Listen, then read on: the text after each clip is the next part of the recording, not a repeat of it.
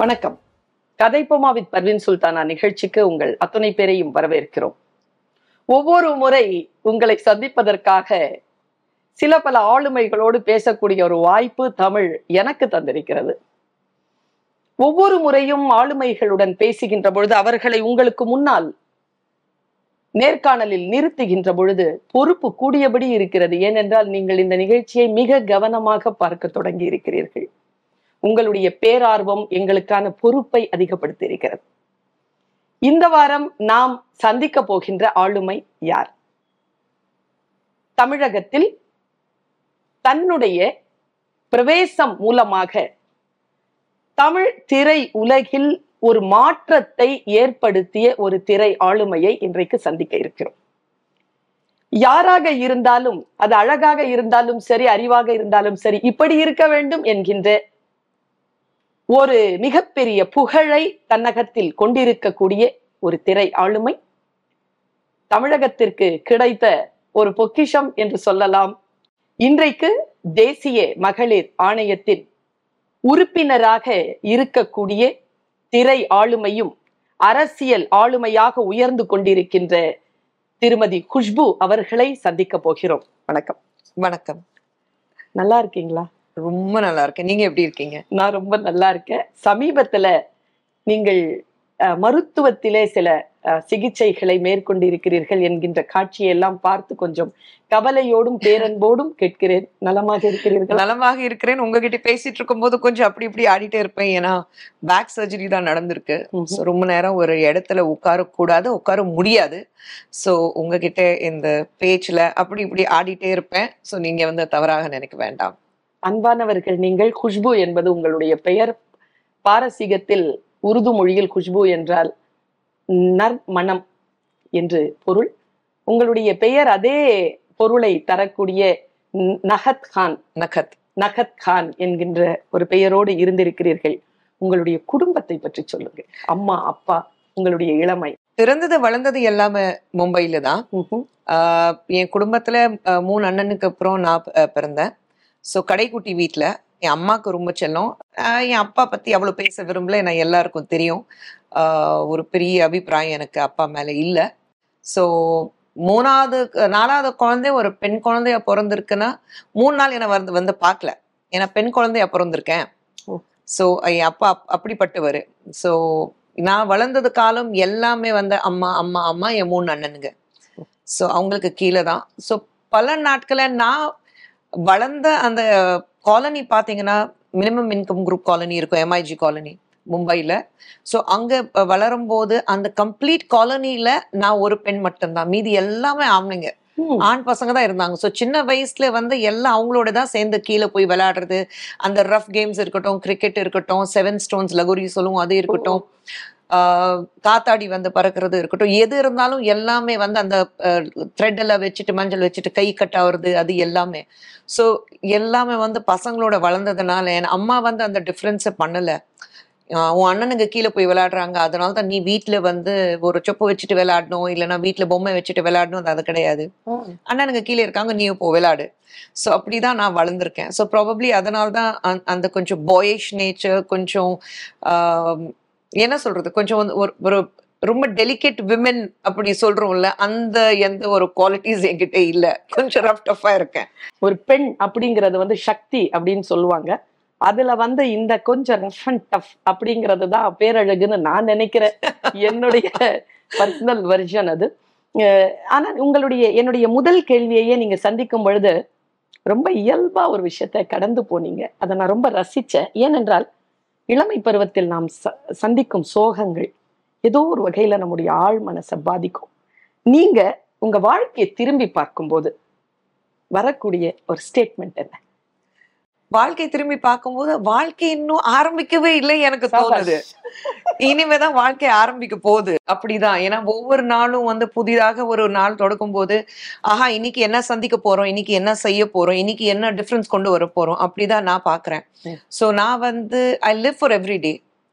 நான் பின்னாடி இது வரைக்கும் ஐம்பத்தி ரெண்டு வயசு ஆகுது. இந்த ஐம்பத்தி ரெண்டு வயசுல என்னுடைய காலங்கள், கடந்த காலங்கள் நான் திரும்பி பார்த்தாக்கா நான் என்னுடைய கஷ்டங்கள், நஷ்டங்கள், heartbreaks, ups and downs, துன்பங்கள் எல்லாமே பார்க்கும்போது I think they all are a learning experience தான் நான் சொல்லுவேன். ஒவ்வொரு விஷயத்துலையும் நம்ம வந்து ஒவ்வொரு புதுதாக வந்து ஏதாவது கற்றுக்குறோம்.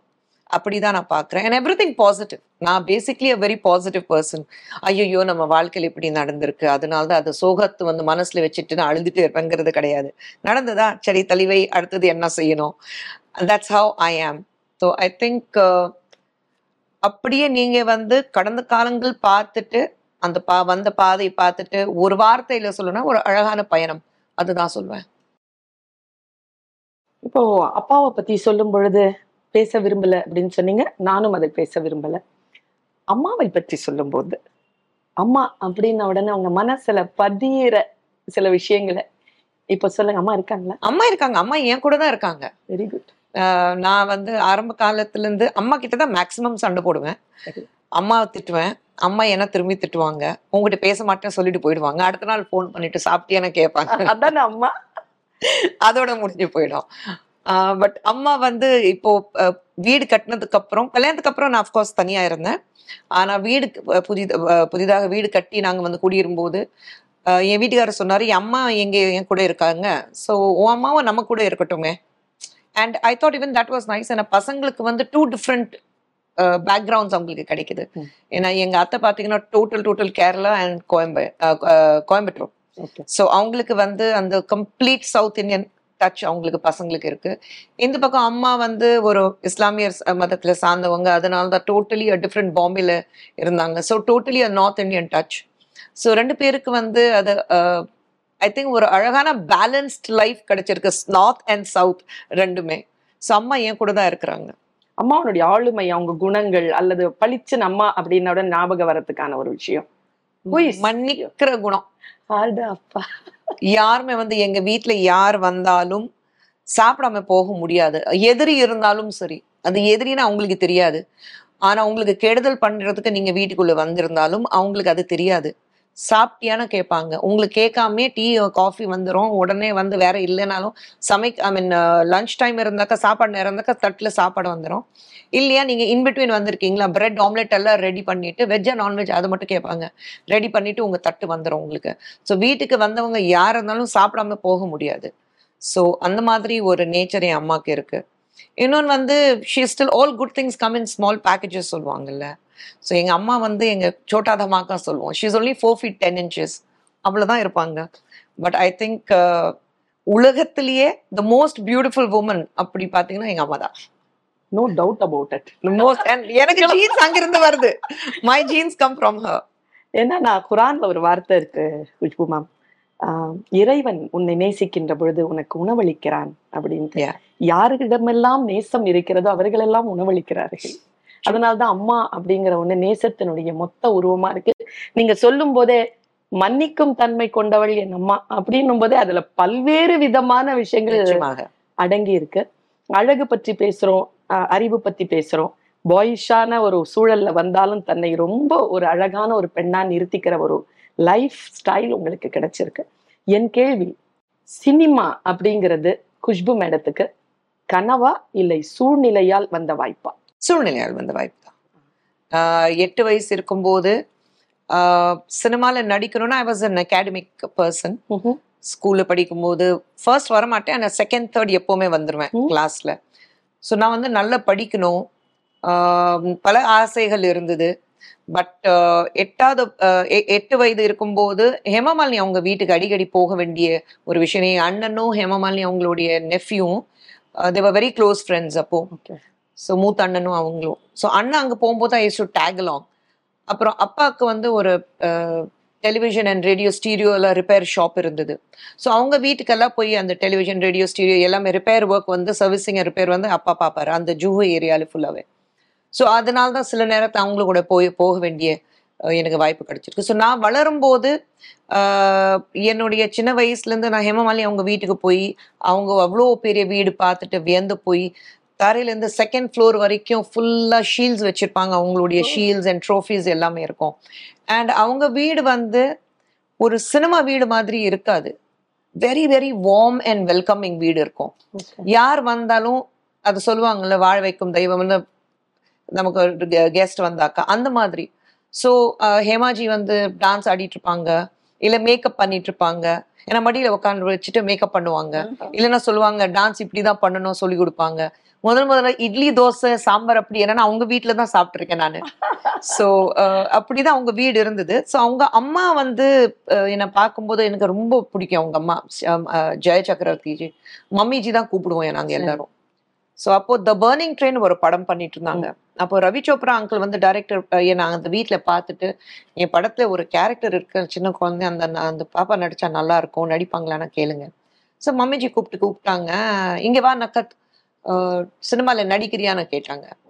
நான் வந்து என்ன கொடுப்பாங்கன்னு கேட்டேன், என்ன வேணும், என்ன படிப்பு விட்டுட்டு போகணுமே.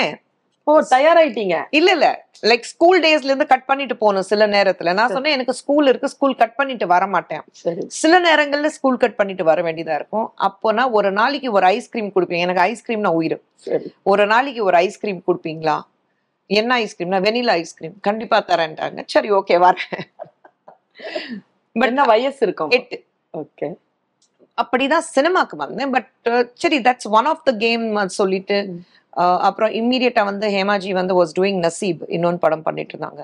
இம்மீடியட்டா அந்த படத்துல ஒரு கேரக்டர் இருந்துச்சு சின்ன வயசுக்கு. ஸோ அப்படி ஆரம்பிச்சது. But I still wanted to continue my studies.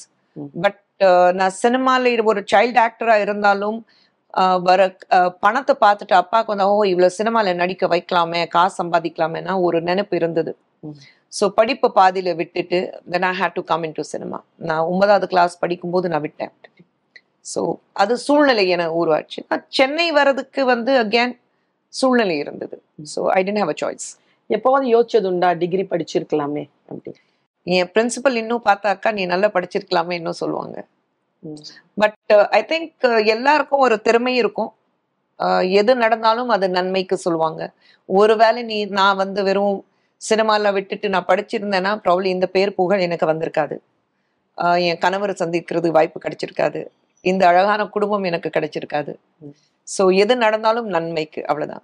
படிக்கிறதுல ஆர்வம் இருக்கா? எந்த புக்ஸாவது படிப்பீங்களா? நிறைய படிச்சுட்டு இருந்தேன். இப்போ எந்த மொழியில படிப்பீங்க? இங்கிலீஷ். ஓகே, இங்கிலீஷ் தான். தமிழ் அஃப்கோர்ஸ் தமிழ் படிப்பேன் நான். But reading a complete book நான் வந்து அப்போ கலைஞர் அவர்கள் கொடுத்த புத்தகங்கள் எல்லாம் நிறைய படிச்சிருக்கேன். அது நிறைய படிச்சிருக்கேன். உங்களுடைய லைஃப்ல வந்து தர்மத்தின் தலைவன் தான் வந்து முதல்ல தமிழ் தமிழ் திரைப்படம். அந்த தமிழ் திரைப்படத்துல உள்ள வந்து இருக்கிறீங்க, உள்ள வந்து தமிழ் சூழல் எப்படி இருந்தது? எங்க தாக்கு பிடிக்க முடியும் அப்படின்னு முதல் படத்திலேயே முடிவு பண்ணிட்டீங்க? நான் ஆரம்பிச்சது தெலுங்கு சினிமால, தெலுங்குல ஆரம்பிச்சேன். தெலுங்குல முதல் படம் வந்து super duper hit golden jubilee. அங்கிருந்து கனடாக்கு வந்து ரெக்கமெண்ட் பண்ணாங்க, கனடா சினிமா பண்ணேன். அந்த படம் வந்து கோல்டன் ஜூப்ளி. ஸோ தமிழுக்கு வரும்போது தர்மத்தின் தலைவன் ஆஃபர் வந்தது. அண்ட் அப்போ கம்ப்ளீட் சவுத் இந்தியன் சினிமா உங்களுக்கு சென்னை பேஸ்டு தான் இருந்தது. ஆமா. ஸோ நான் வந்து சென்னையில அப்போ வந்து அப்பா அம்மா பிரிஞ்சாங்க, அப்பா விட்டுட்டு போயிட்டாரு. ஸோ சென்னை அண்ணனுங்க அம்மா எல்லாரும் வந்து சென்னையில இருந்தோம். ஸோ மறுபடியும் இங்கிருந்து தெலுங்கு சினிமா பெரிய சூப்பர் ஹிட் ஆயிருக்கு, அதனால தான் தெலுங்குக்கு போகணும்னா நான் வந்து ஹைதராபாத் ஷிஃப்ட் ஆக முடியாது. மறுபடியும் அம்மா அண்ணனும் எல்லாரும் வந்து அப் யூனோ அவங்கள வந்து மறுபடியும் அந்த வேர்ல இருந்து புடுங்கி மறுபடியும் இன்னொன்னு இடத்துக்கு கூட்டிட்டு போக நான் விரும்பல. So I stayed back in Chennai. So Tamil மட்டும்தான் இருந்தது அப்போ. தர்மத்தின் தலைவன் பண்ணும் போது of course you have Rajini sir, Suhasini ma'am, Prabhu sir ஜோடி. ஸோ பட் அந்த பேர் அந்த படத்துல வந்து அவ்வளோ பெரிய பேர் எனக்கு வரல. Probably Rajini sir and Suhasini ma'am தான் மெயினா இருந்தாங்க. அண்ட் அப்கோர்ஸ் அதுக்கப்புறம் Prabhu sir. So I was a little sideline. But அந்த படத்துல பிரபு சாரோட டயலாக் இட்லி மாதிரி இருக்கேன்னா அந்த டயலாக் மட்டும் ஸ்டக் ஆச்சு. ஸோ எங்கே போனாலும் இட்லி மாதிரி இருக்கேன்னா சொல்லுவாங்க. பட் அதுக்கப்புறம் வந்து தமிழ்ல வந்து தெலுங்கு இல்லைன்னா கன்னடா சினிமால நம்ம ஒரு எந்த மாதிரி ஒரு மார்க் கிரியேட் பண்ணியிருக்கோம், அதுக்காக நம்ம அவசரப்பட வேண்டாம். ஏன்னா தெலுங்கு அண்ட் கன்னடால ரொம்ப பிஸியா இருந்தேன். அடுத்த படம் இருக்கும் வந்து ஒரு மிகப்பெரிய இம்பாக்டா இருக்கணும்னா நான் எந்த தமிழ் படம் சைன் பண்ணல. தர்மத்தின் தலைவனுக்கு அப்புறம் கிட்டத்தட்ட ஒரு வருஷம் எந்த படமும் நான் ஒத்துக்கல. ஏன்னா ஆஃபர்ஸ் வந்துட்டு இருந்தது. பட் இந்த மாதிரி தான் செகண்ட் லீட் இருக்கும், மெயின் டூ ஹீரோ ஹீரோயின் இருப்பாங்க, செகண்ட் கேரக்டர் இருக்கும். ஸோ அப்படி பண்ண விரும்பல நான். அப்பவே அப்பவே முடிவு பண்ணிருக்கேன். ஆமாங்க, ஏன்னா எனக்கு வந்து it was very important that I find a proper impact. ஒரு அடுத்த படம் இருக்கும்போது ஒரு மிகப்பெரிய இம்பாக்டா இருக்கணும் சொல்லிட்டு. ஓகே. ஸோ அப்படி வெயிட் பண்ணதுனால தான் எனக்கு கிடைச்ச படம் வந்து வருஷம் பதினாறு. சரி, ஒரு வருஷம் கேப் இருந்தது, யாருமே பார்க்கல தமிழ் சினிமாவில். அண்ட் ஃபாசில் சார் ஃபாசில் சாருக்கு அந்த கேரக்டருக்கு, ராதிகாங்கிறது கேரக்டருக்கு அப்படி ஒரு மோகம் தேவைப்பட்டுச்சு. ரொம்ப இனோசென்ட்டா இருக்கணும், அவ்வளோ அறிமுகமான முகம் இருக்கக்கூடாது ஆடியன்ஸ் கிட்ட, அப்போதான் அந்த கேரக்டர் நிற்கும். ஸோ அந்த வெயிட் பண்ணதுக்கு எனக்கு கிடைச்ச பலன்தான் வருஷம் பதினாறு. தமிழ்ல வந்து திரையில இவ்வளவு ஒரு உயரத்தை அடைவீர்கள் அப்படின்ட்டு என்னைக்காவது கணிச்சது உண்டா? நிச்சயமாக கிடையாது. நான் எப்பவுமே இதுக்கு அடுத்த பலன் நமக்கு என்ன கிடைக்க போகுது அந் அந்த ஸ்ட்ராட்டஜி பிளான் பண்ணிட்டு போனதே கிடையாது. அந்த அறிவு எனக்கு கிடையாது. எனக்கு அப்போ என்ன இருந்ததுன்னா, we have to make a mark. நமக்குன்னா ஒரு இடம் நமக்கு இருந்துச்சுன்னா அது வந்து என் குடும்பத்தை காப்பாற்றணும். அந்த சூழ்நிலை எனக்கு மெயினா இருந்தது. த ஃபர்ஸ்ட் பிரைம் ஃபோக்கஸ் அதுதான். அம்மா, மூணு அண்ணனுங்க, குடும்பத்தை பார்த்துக்கணும். குடும்பம் என்ன நம்பி இருக்கு. I am the only sole bread winning of the family. So அப்படி இருக்கும்போது அதுதான் மைண்டில் இருந்ததுன்னா தவிர நமக்குன்னா ஒரு கரியர் பிளான் அவுட் பண்ணணும். ஆஃப்கோர்ஸ் சில பிளான்ஸ் ஒன்று ஒன்று தான். அடுத்தடுத்த படம் பண்ணும்போது நம்ம வந்து நம்ம இடத்த வந்து தக்க வைக்கணும். நான் எப்போவுமே என்ன பிலீவ் பண்ணுவேன்னா, வெற்றி அடையிறது ரொம்ப ஈஸி, ஆனால் அந்த வெற்றியை தக்க வைக்கிறது தான் ரொம்ப கஷ்டம். ஸோ அந்த வெற்றியை நம்ம வந்து தக்க வைக்கணும். அது அது மட்டும்தான் எனக்கு வந்து ஸ்ட்ராட்டஜி தெரிஞ்சது. வேற எந்த ஸ்ட்ராட்டஜியும் கிடையாது. எனக்கு வந்து உங்களுடைய அந்த வாழ்க்கை பயணத்தை அப்படி மெதுவாக கொஞ்சம் திரும்பி பார்க்கும் பொழுது, சினிமாலேருந்து வரீங்க, சினிமாலேருந்து அப்படியே அடுத்தடுத்த கட்டத்துக்கு போய் அரசியல், அப்புறமா கொஞ்சம் டிவி சீரியல்ஸில் வரீங்க. இந்த விஷயங்களுக்குள்ள ஒரு ஒரு பேச்சாளராக, ஒரு ஒரு சமூக ஒரு செயற்பாட்டாளராக, ஒரு பேராசிரியராக, ஒரு பெண்ணா நான் பார்க்குற ஒரு விஷயம், இது சரியா இல்லை தப்பான்னு மட்டும் நீங்கள் சொல்லுங்கள். புறச்சூழ்நிலைகளால் மட்டும் சில பேருக்கு வெற்றி அமைஞ்சிரும். அவங்க முயற்சி எதுவுமே செய்ய வேண்டாம், சும்மா அவங்க போய் நின்னாலே போதும், அது ஏதோ ஒரு மிராக்கல் நடந்துடும். ஆனால் சில பேருக்கு உள்நிலை நிர்வாகம்னு ஒண்ணு இருக்கு, இன்னர் இன்ஜினியரிங்னு ஒண்ணு இருக்கு, இன்னர் பிளானிங்னு ஒண்ணு இருக்கு, இன்னர் மேனேஜ்மெண்ட்னு ஒண்ணு இருக்கு. அந்த இன்னர் மேனேஜ்மெண்ட் சரியா இருக்கிறதுனால புறச்சூழ்நிலைகள்ல வந்து ஸ்தாபனம் பண்றது ஒரு விஷயம் உண்டு. குஷ்பு மேடம் இந்த கேட்டகரி செகண்ட். குட். செகண்ட் எல்லாமே வந்து லக் பேஸ்ல நம்ம இருக்கிறோம், அதனால தான் நடக்குதுன்னு பண்ண முடியாது. சில நேரங்கள்ல யூ ஹாவ் டு பிளானிங் இல்லை, பட் ஒரு தெளிவு இருக்கணும். என்ன செய்ய போகிறோம், அடுத்தது எந்த ஒரு அடுத்த ஸ்டெப் எடுக்கும்போது எந்த வகையிலையும் நம்மளையும் இல்லை நமக்கு சுற்றி இருக்கிறவங்களுக்கு பாதிக்கக்கூடாது. அதில் நான் வந்து ரொம்ப தெளிவாக இருக்கேன். ஸோ ஒரு ஸ்டெப் எடுக்கும்போது ஒன்றுக்கு பத்து தடவை யோசிப்பேன். சும்மா blind I don't take a step. ஒன்றுக்கு பத்து தடவை யோசிப்பேன், அதில் எந்த சந்தேகமும் கிடையாது. ஆனால் ஒரு காலடி எடுத்து வச்சுட்டேன்னா அது பெண் வாங்க மாட்டேன். That way I'm very clear. ஏன்னா அதுல வந்து சாதிச்சே தீர்வேன். நீங்க ஐயோ இது நடந்துச்சு, தப்பா நடந்துச்சு, லெட் ஸ்டெப் பேக்னா நோ. தப்பு நடந்ததா, உங்க தப்பு உணர்ந்து தப்பு எக்ஸெப்ட் பண்ணி அதுல இருந்து கத்துக்கிற விஷயம் என்ன இருக்கு அது தெரிஞ்சுக்கிட்டு கத்துக்கிட்டு அடுத்த முறை மறுபடியும் அது தவறு பண்ணக்கூடாதுன்னா யூ மூவ் ஃபார்வர்ட். வாழ்க்கை அவ்வளவு வாய்ப்புகளை தந்துருதா மேடம்? வாய்ப்பை தேடணும். வாய்ப்பை தேடலைன்னா அப்புறம் நாம வந்து ஆறாவது அறிவு இருக்கிறது ஜென்மங்களுக்கு இருக்கிறது அர்த்தமே இல்லை. உங்களுக்கு மற்றவங்களுக்கு வித்தியாசம் இல்லாம போயிடும். கடவுள் நமக்கு வந்து ஆறாவது அறிவு கொடுத்துருக்காருன்னா அது இதுக்காக தான் கொடுத்துருக்கிறாரு. உங்களுக்கு வாய்ப்பு நீங்க தேடி போய் அதுல வெற்றி அடையணும். எனக்கு வைரமுத்து ஐயா சொன்ன ஒரு வார்த்தை உங்க உங்க பதில்ல ஞாபகம் வருது. வீரியம் உள்ள விதையாக இரு, உன் மீது மழை துளி படட்டும். மழை துளி படவில்லையா, மழை துளி படும் இடத்திற்கு நகர்ந்து போ அப்படின்னு. கண்டிப்பாக இப்ப நீங்க பேசிட்டே இருக்கும்பொழுது ஒரு லைட்டர் வெயின்ல கேக்குற, நீங்க இட்லி மாதிரி இருக்கிறீங்க அப்படின்னு சொல்லு. சாதாரணமாகவே ஒரு பெண்ணினுடைய உடல் அமைப்பை சொல்லி இந்த மாதிரி ஒரு, ஏன்னா சங்க காலத்திலிருந்து இக்காலம் வரைக்கும் பெண்ணினுடைய உடல் அமைப்பு இப்படி இருக்க வேணும் அப்படி இருக்க வேண்டும் என்பது ஒரு அரசியல். பெண்ணினுடைய உடலே ஒரு அரசியலாகத்தான் நீங்க பார்க்கப்படுது. அப்படின்னா தமிழ்நாட்டை பொறுத்த ஒரு ஒரு ஸ்லிம்மான ஒரு வெளிநா வெளி மாநிலத்திலிருந்து இறக்குமதி செய்யப்பட்ட ரொம்ப சாமுதிரிகா லட்சணங்களோட அவங்க சொல்ற லட்சணங்களோட இருக்கக்கூடிய பெண்களுக்கு தான் இங்க வந்து ஒரு மார்க்கெட் இருக்கும் பொழுது திடீர்னு ஒரு புயல் மாதிரி ஒரு பிள்ளை வருது. அந்த பிள்ளை வந்து சாதாரண கேலியா கூட இட்லின்னு தான் சொல்றாங்க. ஆனா எப்படி அந்த பெண் தன்னுடைய இந்த ஒரு அமைப்பை வந்து ஒரு அழகியலுக்கான ஒரு பெஞ்ச்மார்க்கா நிறுத்தினாங்க. இன்னைக்கும் கிராமங்கள்ல என்ன கேட்டா நகரங்கள்ல கூட இட்லி வந்து உங்க பெயராக இருக்காது இல்ல? நான் அதை எப்படி பாக்குறீங்க நீங்க? இல்ல, ஐ திங்க் நான் வந்து I'm very happy about it. நான் வந்து பெண் வந்து ஒரு அழகான பொருள் இருக்கும்போது, எந்த பொருள் நான் பெண் சொல்லல, ஒரு பொருள் இருந்தாலும் இப்போ இது அழகா இருக்குன்னா அப்போ அழகா இருக்கு நம்ம வந்து பாராட்டணும். அதுவும் ஒரு பெண் இவ்வளோ அழகா. கடவுள் வந்து எங்க ஆங்கிலத்துல சொல்லுவோம், beauty lies in the eyes of the beholder. சரிங்களா? உங்க கண் பார்வையில தான் எல்லாமே இருக்கு. நீங்க காமத்தோட பாக்குறீங்களா இல்ல அழக அழகத்தோட பாக்குறீங்களா, அது உங்க கண் பார்வையில தான் இருக்கு. ஸோ ஐ திங்க் கடவுள் ஒரு பெண் வந்து அமையும் போது அது சொல்லியிருக்கிறாரு, it's it's thing of beauty. ஏன் ஆண் வந்து அழகு நான் சொல்றது இல்லை, ரொம்ப ரேரா வந்து அரப்பா என்ன அழகான ஆண்னு சொல்றோம். ஆனா என் பெண் வந்து கருப்பா இருந்தாலும் குண்டா இருந்தாலும் ஒல்லி இருந்தாலும் பா என்ன அழகா இருக்கான்னு என்ன லட்சணமா இருக்கா அப்படிதான் சொல்றோம். So I think beauty appreciate பண்றது தவறு இல்லை, ஆனா தவறான நோக்கத்துல அதை அப்ரிஷியேட் பண்றதுனா தவறு நான் சொல்றேன். ஸோ ஏன்னா இட்லி சொல்லும் போது ஐ வாஸ் ஹாப்பி. ஏன்னா ஒரு டேக்லைன் இருக்கு.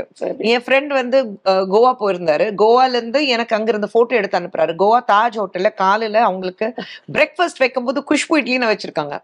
அவன் அங்கிருந்து எனக்கு போட்டோ அனுப்புறாரு, எங்கேயும் நீ இருக்கேன் நான் என்னத்தா பண்றது. So I think I take that in a very lighter way.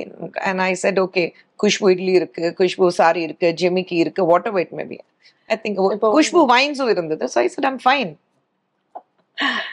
இப்போ வந்து குஷ்பு மேடம் அப்படின்னு சொன்னா நடிகை அப்படின்னு திரைக்கலைஞர் அப்படிங்கும்போது எல்லாருடைய கனவுல கூட இந்த மாதிரி ஒரு பெண், இந்த மாதிரி ஒரு அழகான பெண், இந்த மாதிரி ஒரு குடும்ப பாங்கான அமைப்போட சாமுதிரிகா லட்சணத்தோட இருக்கக்கூடிய ஒரு பெண் இருக்கணும் அப்படிங்கிற மாதிரியான ஒரு ஒரு நினைவலைகளை நீங்கள் நடித்த அந்த காலகட்டங்களில் இந்த சமூகத்துல ஏற்படுத்தியிருக்கீங்கிறது எல்லா விமர்சனங்களுக்கும் அப்பாற்பட்ட உண்மை.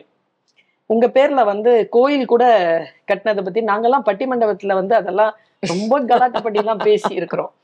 ஆஹ் எனக்கு வந்து என்ன ஒரு கேள்வினா மேடம், உங்களை வந்து கோயில் கட்டுற அளவுக்கு உங்களை ரசிகர்கள் என்ற மனநிலை ஒன்று. இன்றைக்கு காலையில் பத்திரிகையில் ஒரு செய்தி, ஒரு திரை கலைஞர் சபையில நடந்து போகும்பொழுது அவங்க வந்து நிறைய ரசிகர்களால் சூழப்பட்டு அவங்க வந்து துன்புறுத்தலுக்கு உட்படுத்தப்பட்டு இருக்கிறாங்க அப்படின்னு. ஒரு பெண்ணை வந்து ஒரு கோயில் கட்டி அப்படி வைக்கிறது எப்படி, ஒரு கூட்டத்துல ரொம்ப பிடிச்சி இழுக்கிற மாதிரி செய்யறது எது, எது அவர்களை இந்த மனநிலைக்கு எந்த எக்ஸ்ட்ரீம் அது? ஐ திங்க் நமக்கு வந்து எல்லா பெண்ணுக்கும் நடக்கும் நடக்கும் சராசரி பெண் வந்து நீங்க பஸ்ல போனாலும் அன்றாட வாழ்க்கையில நீங்க பஸ்ல போகும்போது ஒரு பெண் எப்ப கோயில் கட்டுறாங்க, எப்ப பிடிச்சி இழுக்கிறாங்க அது சொல்ல முடியாது. கோயில் கட்டுற கும்பலே தனி, முடிச்சு இழுக்கிற கும்பலே தனி தனின்றீங்களா? தனி இருக்கு. அது நீங்க ரெண்டு வந்து மிக்ஸ் பண்ணி பார்க்கவே கூடாது, முடியாது. ஏன்னா கோயில் கட்டி உங்களை கை குப்பி வணங்கும் போது அவங்க வந்து நிச்சயமாக ஒரு பெண் எப்படி மதிக்கணும்னு தெரிஞ்சவங்க. அது என்ன மட்டும் இல்ல, தன்னை தாயே கை குப்பி வணங்குறாங்கன்னா அவங்களுக்கு வந்து ஒரு பெண் மதிக்கிற தெரியும். ஆனா ஒரு பெண் அவ யார் இருந்தாலும் சரி காமத்தோட பார்க்கும் போது வேற கண்ணா கண்ணோட்டத்துல பார்க்கும் போது அவங்களுக்கு கைப்பிடிச்சு இழுக்கணும்னு தான் தோணும். சோ நான் எப்பவுமே சொல்றது, ஒரு ஆண் இந்த மாதிரி ஒரு விஷயங்கள் நடக்குது இல்ல இந்த மாதிரி ஒரு அஹ் பிரச்சனைகள் உருவாக்குறாங்க பண்றாங்கன்னா அவங்களுடைய வளர்ப்பு தான் நான் சொல்லுவேன். அவங்களுடைய வளர்ப்புலயே எங்கேயோ தவறு நடந்திருக்கு. அவங்க வாழ்க்கையிலேயே அவங்க வளர்ப்பு வளர்க்குற காலத்திலேயே ஆஹ் அவங்க ஒரு பெண் வீட்டுல எப்படி பிஹேவ் பண்ணியிருக்காங்க இல்லை எப்படி அந்த ஒரு பெண் வந்து ரெஸ்பெக்ட்ஃபுல்லாக நடந்திருக்காங்களா இல்லையா, அதெல்லாம் பார்த்ததுக்கு அப்புறம் ஒரு பெண்ணா இப்படிதான் இருக்கணும், இப்படிதான் அவளை ட்ரீட் பண்ணணும் அப்படி நினைச்சுதான் அவளை வள வளர்றாங்க. இன்னொன்று வந்து இப்போ நமக்கு டெக்னாலஜி இருக்கு. So technology there are pros and cons, minus and plus. Technology நம்ம வந்து பிளஸ்ஸா யூஸ் பண்றது இல்லை, மேக்சிமம் மைனஸ் தான் யூஸ் பண்றோம். அதுல அந்த டெக்னாலஜினாலே நம்ம என்னெல்லாம் தவறான விஷயங்கள் கெட்ட விஷயங்கள் நம்மளால கத்துக்க முடியுமோ அதெல்லாம் நம்ம கத்துக்கிறோம். ஆனா டெக்னாலஜி மூலமா உன் முகம் எப்போ வேணாலும் எங்க கையில இருக்கும், உன் அசிங்கப்படுத்த முடியும், உன் குடும்பத்துல இந்த ஆளு தான் கைப்பிடிச்சு இழுத்தானே உன் குடும்பத்துக்கு காட்ட முடியும், அது அவனுக்கு புரிய மாட்டேங்குது. ஸோ ஐ திங்க் எல்லாமே கலந்துதான். And basically the mindset. அந்த செய்தி குறிப்புல கடைசியா ஒரு வார்த்தை இருந்தது, நிறைய பேர் இருந்ததனால் யார் அப்படி செய்தார்கள் என்பதை கண்டுபிடிக்காத காரணத்தினால் அவர் வந்து சேஃபா கொண்டு போய் கார்ல உட்கார வச்சாங்க. இல்ல அது அது இருக்கு இந்த கும்பல்ல. But I think it's very important. இது எனக்கும் நடந்திருக்கு. நான் வந்து தமிழ் சினிமால இவ்வளோ பெரிய பொசிஷனுக்கு வர்றதுக்கு முன்னாடி எங்க அம்மாவும் ஆண்டியும் கூட்டிட்டு நான் மவுண்ட் ரோட்ல நடந்து போயிட்டு இருந்தேன். ஒருத்தர் வந்து நான் முன்னாடி இருந்து அம்மா ஆண்டி எனக்கு பக்கத்துல வந்துட்டு இருந்தாங்க. ஒரு இளைஞர், நான் அப்படி கண்ணாடி பார்த்துட்டு வந்துட்டு இருந்தேன், நேரம் என் அம்மாவும் ஆண்டி மேல வேணும்னு மோதிட்டு போனான். வேணும்னு நான் போய் பிடிச்சி அவனை திட்டி அங்கே அடிச்சிருக்கேன். ரெண்டு அதுவும் அம்மா வயசுல ரெண்டு பேர் இருக்காங்க, அது கூட அவனுக்கு கண்ணுக்கு தெரியல. சரி நான் இடிக்கல, சரி என்ன இடிக்கல, கண்ணு முன்னாடி பார்த்தேன். அவன் லைக் வேணும்னு அவங்கள உரசிட்டு போனோங்கிறதுக்காக தான். ஸோ அந்த கண்ணு பார்வை எப்படி இருக்கு பாருங்க, உங்க அம்மா வயதுல இருக்கிற பெண்ணு கூட நீ பார்க்க மாட்டேன். So I I think even we women have to start reacting. ஐயோ போனா போதும் விட்டுட்டு கிளம்புனா போதுங்கிறது கிடையாது. நான் அரசியல் கூட்டத்திலே ஒருத்தர் வந்து என் இடுப்புல கை வச்சேன்னா திரும்பி அவனை அடிச்சிருக்கேன். சோ நான் வந்து அதுல தயங்க மாட்டேன். இது சினிமால மட்டும் இல்ல, அரசியலில் கூட நிச்சயமாக நிச்சயமாக ஷூட்டிங் பண்ற இடத்துலயும் இன்னும் ஞாபகம் இருக்கு. நாங்க வந்து கம்ப கம்பம்ல ஷூட்டிங் பண்ண பண்ணிட்டு இருந்தோம். அண்ட் தேனி பக்கத்துல கம்பம்ல ஷூட்டிங் நடந்துட்டு இருந்தது. அண்ட் ஒருத்தர் வந்து கரெக்டா அந்த சினிமால புதுசா போ ஐ திங்க் கிழக்கு வாசல் ஷூட்டிங். ஸோ யாரும் என் இடுப்புல கை வச்சுட்டான், திரும்பி அடிச்சுட்டேன். அடிச்சோடனே நாலஞ்சு பேர் கூட்டிட்டு வந்துட்டு அது எப்படி ஒரு ஆணை பார்த்து கை நீட்டி அடிக்கலாம் நீ? கார்த்திக் சார் இருந்தாரு அப்போ. கார்த்திக் சார் இறங்கி அடி அடின்னு அடிச்சாரு. ஏண்டா உன் வீட்டுல உங்க வீட்டு பொம்பளைங்க மேல நான் கை வச்சா நீ சும்மா இருப்பியாடா? அது எப்படி எங்க வீட்டு பொண்ணு மேல நீ கை வைப்ப? Very good. ஸோ அந்த மாதிரி விஷயங்கள் எல்லாம். So I think even atmosphere எப்படி இருக்கு, யார் எனக்கு தைரியம் கொடுக்குறாங்களோ, ஸோ அந்த வெரி செக்யூர்ட் அட்மாஸ்பியர்ல நான் இருந்திருக்கேன். இல்லாத போது எப்படி எதிர்கொள்வீங்க? நான் அடிச்சிருவேன். நான் கவலையே விட மாட்டேன். நீ என் மேல கை வச்சா நான் அடிச்சிருவேன். எனக்கு வந்து கடவுள் சொல்லியிருக்கான், ஒரு வடநாட்டுல இருந்து ஒரு பெண் இங்க வரவா, அவதான் உனக்கு மனைவி அமையும், வாழ்நாள் பூரா நீ அவ கூட தான் வாழணும். ஒரு பெய்யோ பிசாசோ அவர் தலைமையில கட்டி கொடுத்துட்டாரு கடவுள்.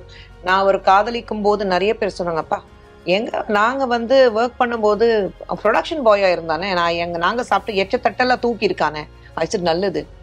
அப்போனா பொழைக்க தெரிஞ்சவர், கஷ்டப்பட்டு வந்தவர், யாரையும் நம்பி வரல, தன் உழைப்பு நம்பி மட்டும்தான் வந்தவர். என் ஹஸ்பண்ட் இன்னி வரைக்கும் சொல்வாரு, ஒரு நாள் அதை சண்டை போட்டுட்டோம் அம்மா வீட்டுக்கு போறீக்கேடி நீ இத்தனை வருஷத்துலன்னா தேவைப்படல.